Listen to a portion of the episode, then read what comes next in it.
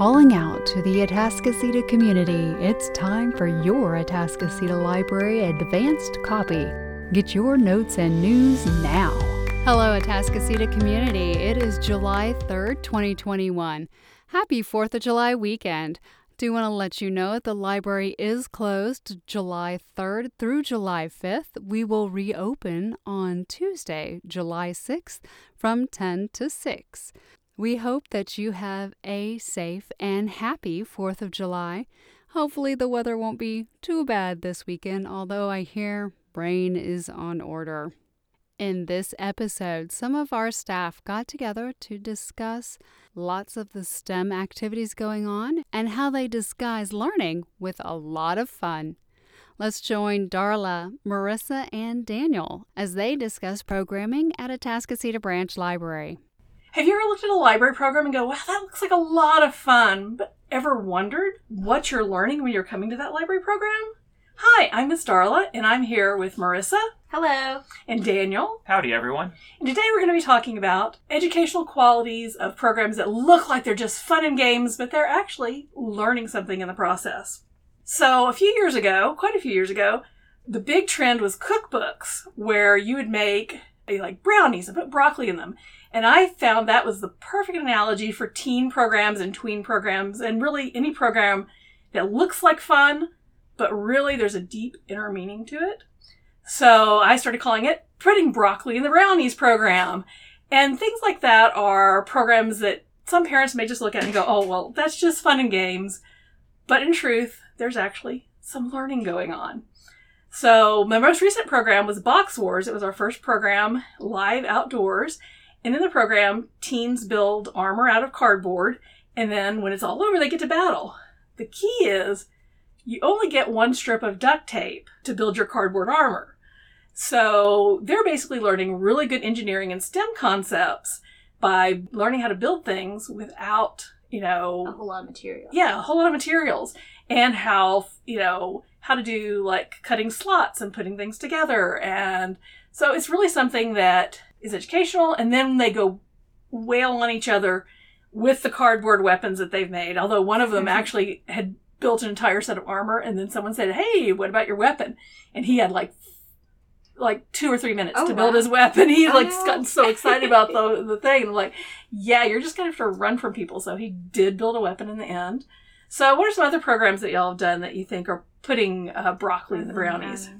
I feel like a lot of my STEM programming is based around that. I really like creating programs where it gets the kids to kind of ask questions and be more inquisitive about what we're learning about. So for example, like the one that's coming up, which is like backyard exploring, it may just seem like we're going outside and just looking at nature and finding out all the different cool plants and like critters that are around us. But really we're going out there to kind of ask questions like, what is this plant? What is this tree? Why is this tree different in size and then the way it looks versus the other one, right? Or why does this tree have leaves that are like, you have leaves that are three-pronged, I guess, and then you have leaves that have teeth on the end, sawtooth leaves. And so I like getting them to ask questions like that because that gets them thinking. And that can also like just go hand in hand to, in science you ask questions and that's how you find out answers. Another really fun program I liked doing was making your own like board game.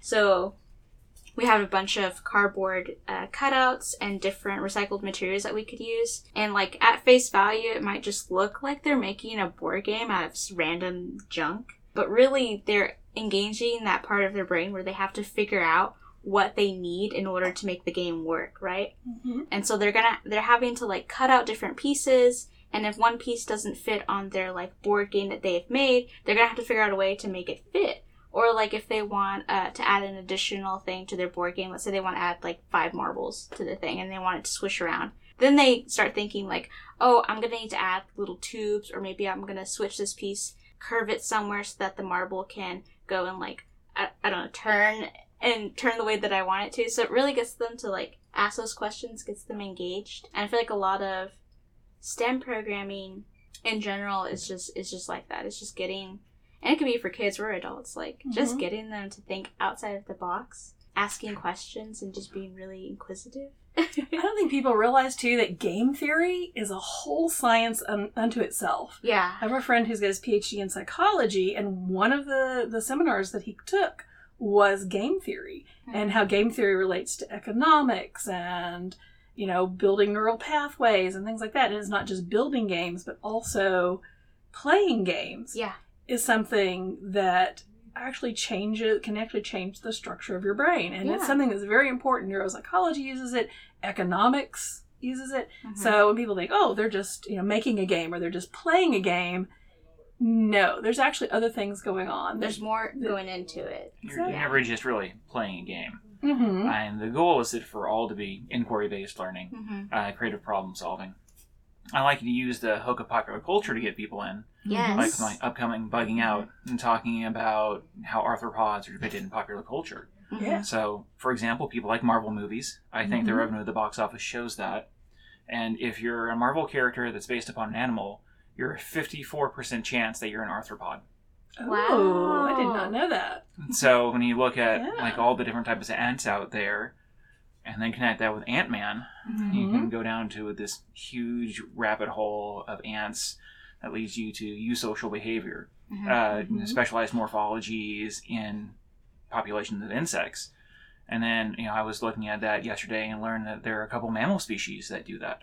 Wow. So you have mammals that are breeding specific body morphs to perform different social activities. Mm-hmm. That's awesome. That is awesome. I really like that remark because pop culture really does. It gives people that connection to science or any other, like, base that they wouldn't have thought about. Yes. Like Pokemon or Minecraft or even, like, Roblox.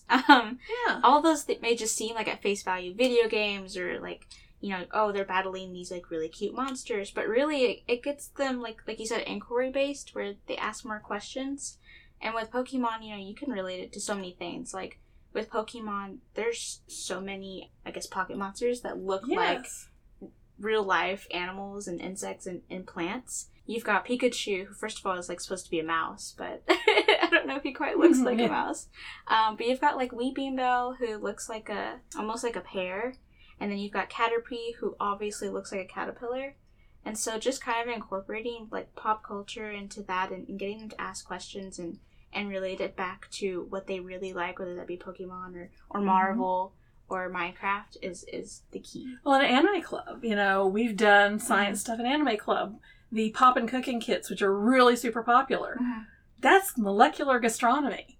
And it was funny because one summer before, I did a molecular gastronomy class. And if you don't know what that is, that's basically science-based cooking. You turn, like, strawberry jam into spheres that look like caviar. Mm-hmm.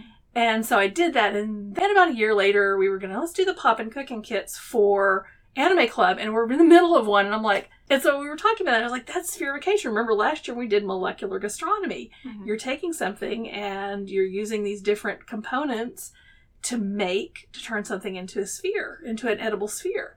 And so it was really one of those wonderful things. And actually, when we were pre-COVID, we were going to do Dr. Stone science. Ooh. So it's one of those things, it's really a good hook to get people to relate to different things. And when you're talking about Pokemon, I started thinking, you know, you have different genuses and different types. You've got water Pokemon. And so you can bring that back to animals and, you know, and their environment and like the habitat that they live in and why they need certain things in order to live in that environment. Exactly. You can talk about metamorphosis with some of them, changing their different stages. Yes. And then the Pokemon, some of that even relate to the entire lineage of the animal. Exactly. So now you're moving into, you've got biology, you're moving into paleontology.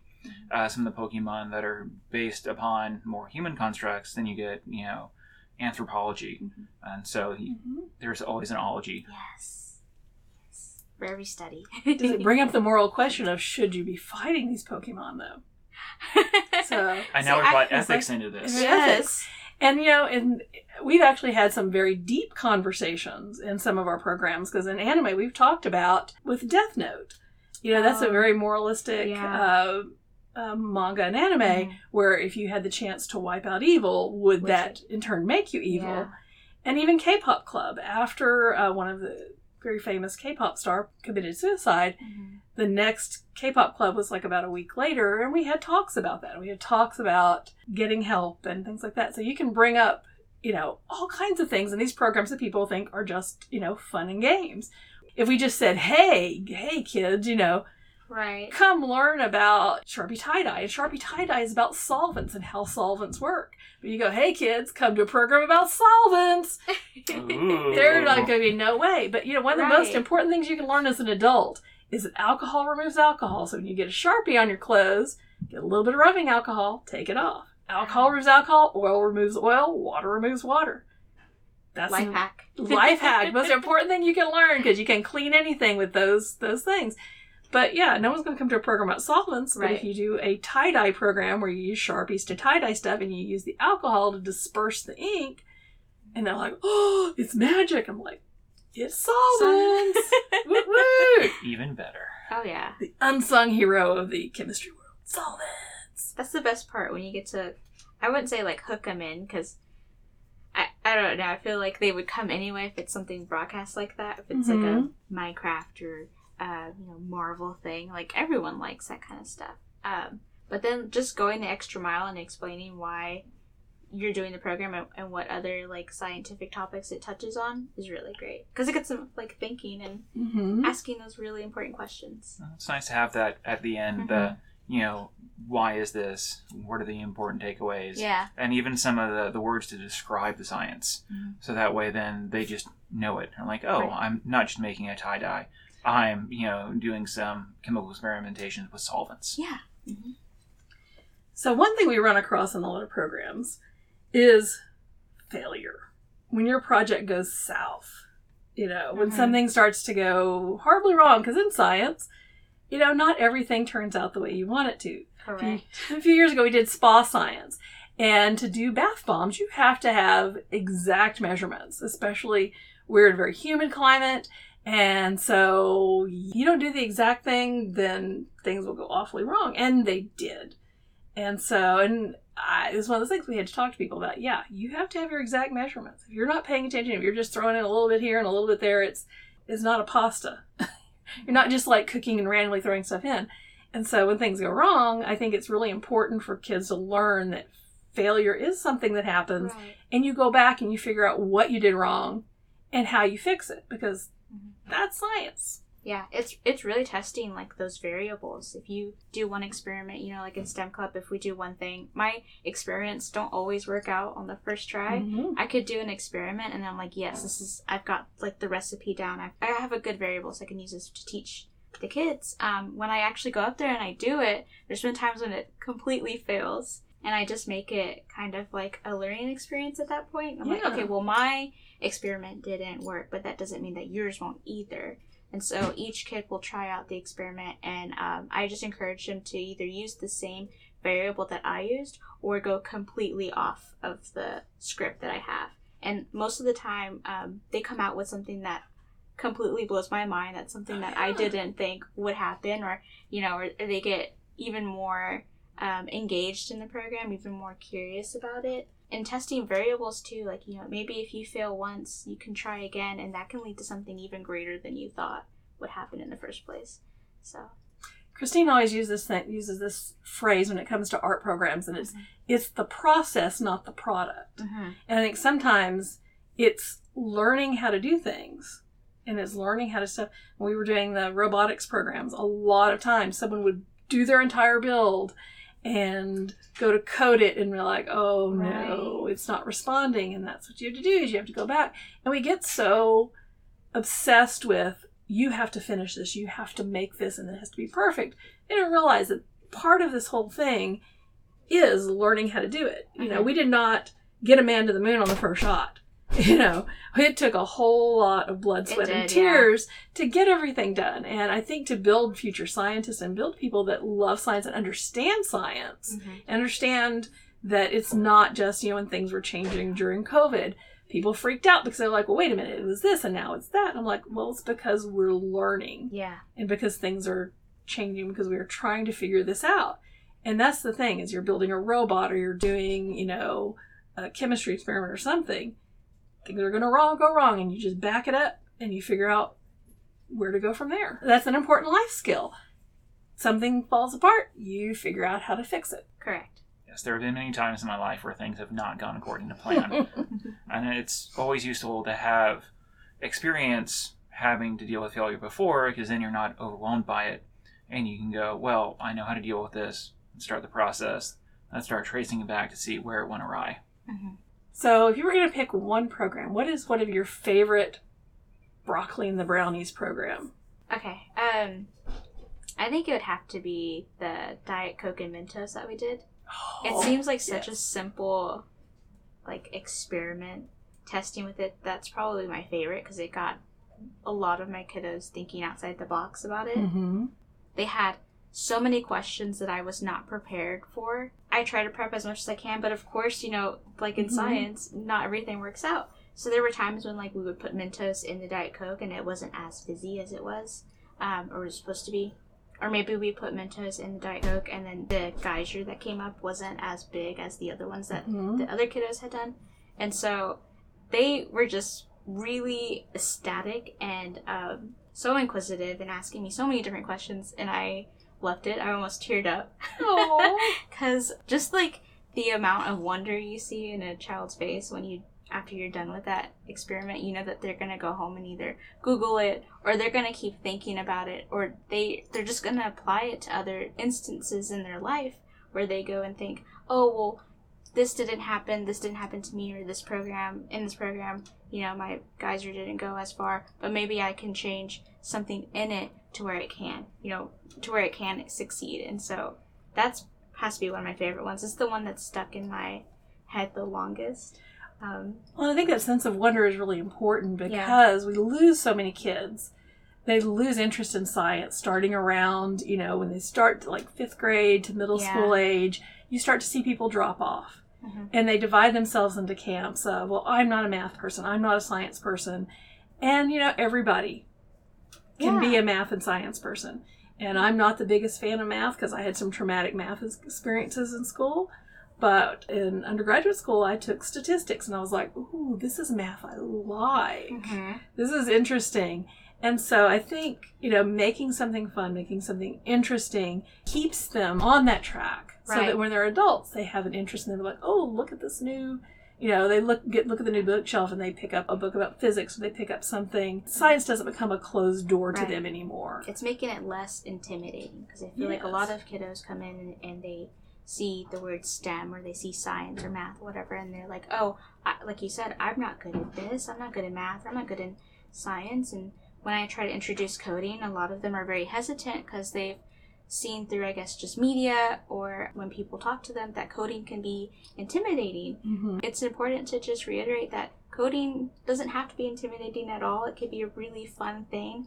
It's something that you just learn and practice like every other skill in life, and just kind of showing them that STEM is not something that could be intimidating. It's something that's really fun and rewarding, and it gets them asking those questions. So just showing them that it's not intimidating at all, and that they can do it, that they have the tools they need to succeed in those kinds of fields. Yeah, it's making it familiar. Mm-hmm. So it's not something strange, unusual. And that's when you have the programs that have the broccoli and the brownie. Mm-hmm. And it's when at the end you suddenly, pull back the curtain and reveal the brownie, and I'm like, ooh, I was doing science the entire time. So then they go and they look at that book and go, oh yeah, I had that program a couple years ago about, gastric astronomy. Mm-hmm. I can pick up this book on chemistry because I know, a little bit about that, and it's sort of a familiar topic. Mm-hmm. Yeah. And I've had my grown teens now that are, adults and say, oh, I remember when we did that. Because I remember the very first time we talked about Diet Coke, the first time we did Diet Coke and Mentos, which was a really long time ago. And I've had kids say, oh, yeah, I remember that when we did this program or we did that program. And so my most recent one, which it actually came up today, we did grow a pizza garden. And one of the things we gave out for that is a mushroom grow kit. And most people don't think about mushrooms and think about how they grow.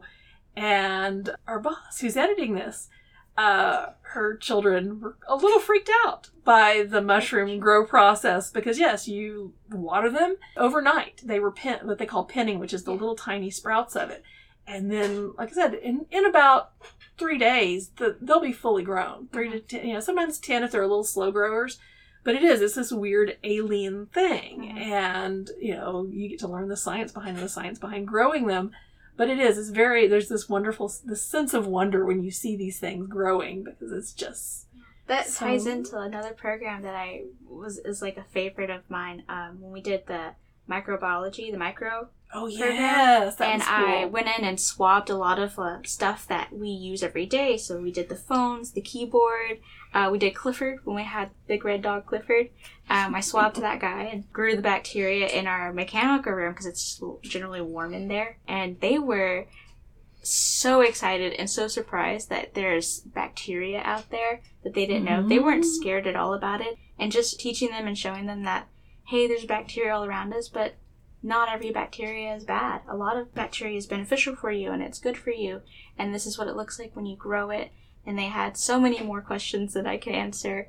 And that's another program that sticks out in my mind is the microbiology one that I showed them. That was really great. That was really cool. Yeah. That was so much cool. That was so fun to watch and finding out how much bacteria is on different things is just very eye-opening, gets you to think. And especially during this pandemic, you know, you kind of rethink about hygiene and you think about some of the habits that you may have had before and then the habits you have now that have changed, so it was a really good program. Yes, I haven't done a whole lot of programming at the library yet.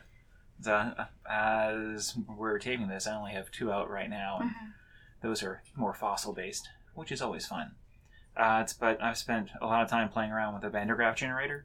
Ooh. So it's a small static electricity generator that people think, you know, you touch it, then your hair goes up. And it's been fun with the kids because that doesn't always happen. And it's talking about failure. Right. And so why is this expected outcome not happening? Mm-hmm. And that's when you have the better conversations with the kids. Mm-hmm. Well, what do you think it is? Could it be the humidity? You know, what type of shampoo do you use? Are you standing on anything metallic? And so then the kids themselves are taking that and looking around and going, well, okay, I'm not getting this expected result. What then can I change of the known factors to get the result I want? Mm-hmm. The kids also like, you know, touching it, shocking people. Yes. And then seeing how many people in a chain they can get. Well, yeah. So the next time you're looking at your scheduled library programs, and you think, that's just an entertainment program. My kids aren't going to learn anything. Think twice. Yes. Thanks for listening. I'm Darla. I'm Marissa. And I'm Daniel. Have a good day. Bye. Bye. Bye. You've been listening to Atascocita Library Advance Copy. Book clues for this episode. Let's revisit last episode, and we did have somebody write in with 2 guesses, 2 out of the 3. Thank you, Bonnie, for guessing our book clues, and you were right. So the first one was this one. A thirsty crow, after looking in vain for water to drink, at last saw some in the bottom of a pitcher. Seeing this water made him more thirsty than ever, and he began to plan how he could get it. He finally hit upon a scheme. By dropping pebbles into the pitcher and doing so until he brought the water near enough to the top so that he could reach it, he had all he wanted. Then he said to himself, "Well, I know now that little by little does the trick."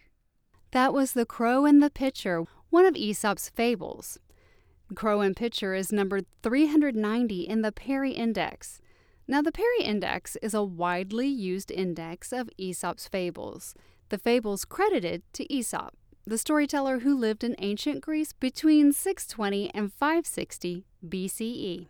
Ben Edwin Perry was a professor of classics at the University of Illinois at Urbana-Champaign from 1924 to 1960. These collections of fables credited to Aesop actually have a diverse origin. The fables originally belonged to the oral tradition, but they were not collected for some 3 centuries after Aesop's death. So here was our second book clue. When people don't express themselves, they die one piece at a time. You'd be shocked at how many adults are really dead inside, walking through their days with no idea who they are, just waiting for a heart attack or cancer or a Mack truck to come along and finish the job.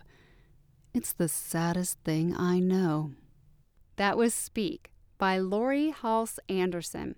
Speak was published in 1999 and is a young adult novel that tells the story of high school freshman Melinda Sordino.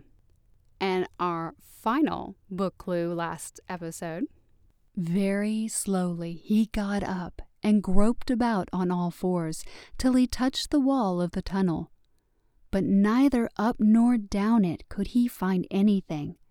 Nothing at all. No sign of goblins, no sign of dwarves. His head was swimming, and he was far from certain even of the direction they had been going in when he had his fall. He guessed as well as he could, and crawled along for a good way, till suddenly his hand met what felt like a tiny ring of cold metal lying on the floor of the tunnel. It was a turning point in his career, but he did not know it. He put the ring in his pocket almost without thinking. Certainly it did not seem of any particular use at the moment. He did not go much further, but sat down on the cold floor and gave himself up to complete miserableness for a long while. Some of you might have recognized The Hobbit, or There and Back Again. It's a novel by J.R.R. Tolkien, and it was published on September 21st, 1937. Good job, Bonnie. You did get both The Crow in the Pitcher and The Hobbit correct. Will you get this week's book clues right? Here's our first book clue. Through the darkness, clickety-clack, coming closer down the track. Hold your breath so you can hear huffing, chuffing, drawing near. For our young adult pick, it was beautiful, of course. I couldn't deny that. Everything was green. The trees, their trunks covered with moss, their branches hanging with a canopy of it, the ground covered with ferns. Even the air filtered down greenly through the leaves. It was too green. An alien planet. I'm going to cheat just a little bit for the adult book clue, but I think you all might recognize this one. Two households, both alike in dignity, in fair Verona, where we lay our scene. From ancient grudge break to new mutiny, where civil blood makes civil hands unclean. From forth the fatal loins of these two foes, a pair of star-crossed lovers take their life, whose misadventures piteous overthrows do with their death bury their parents' strife.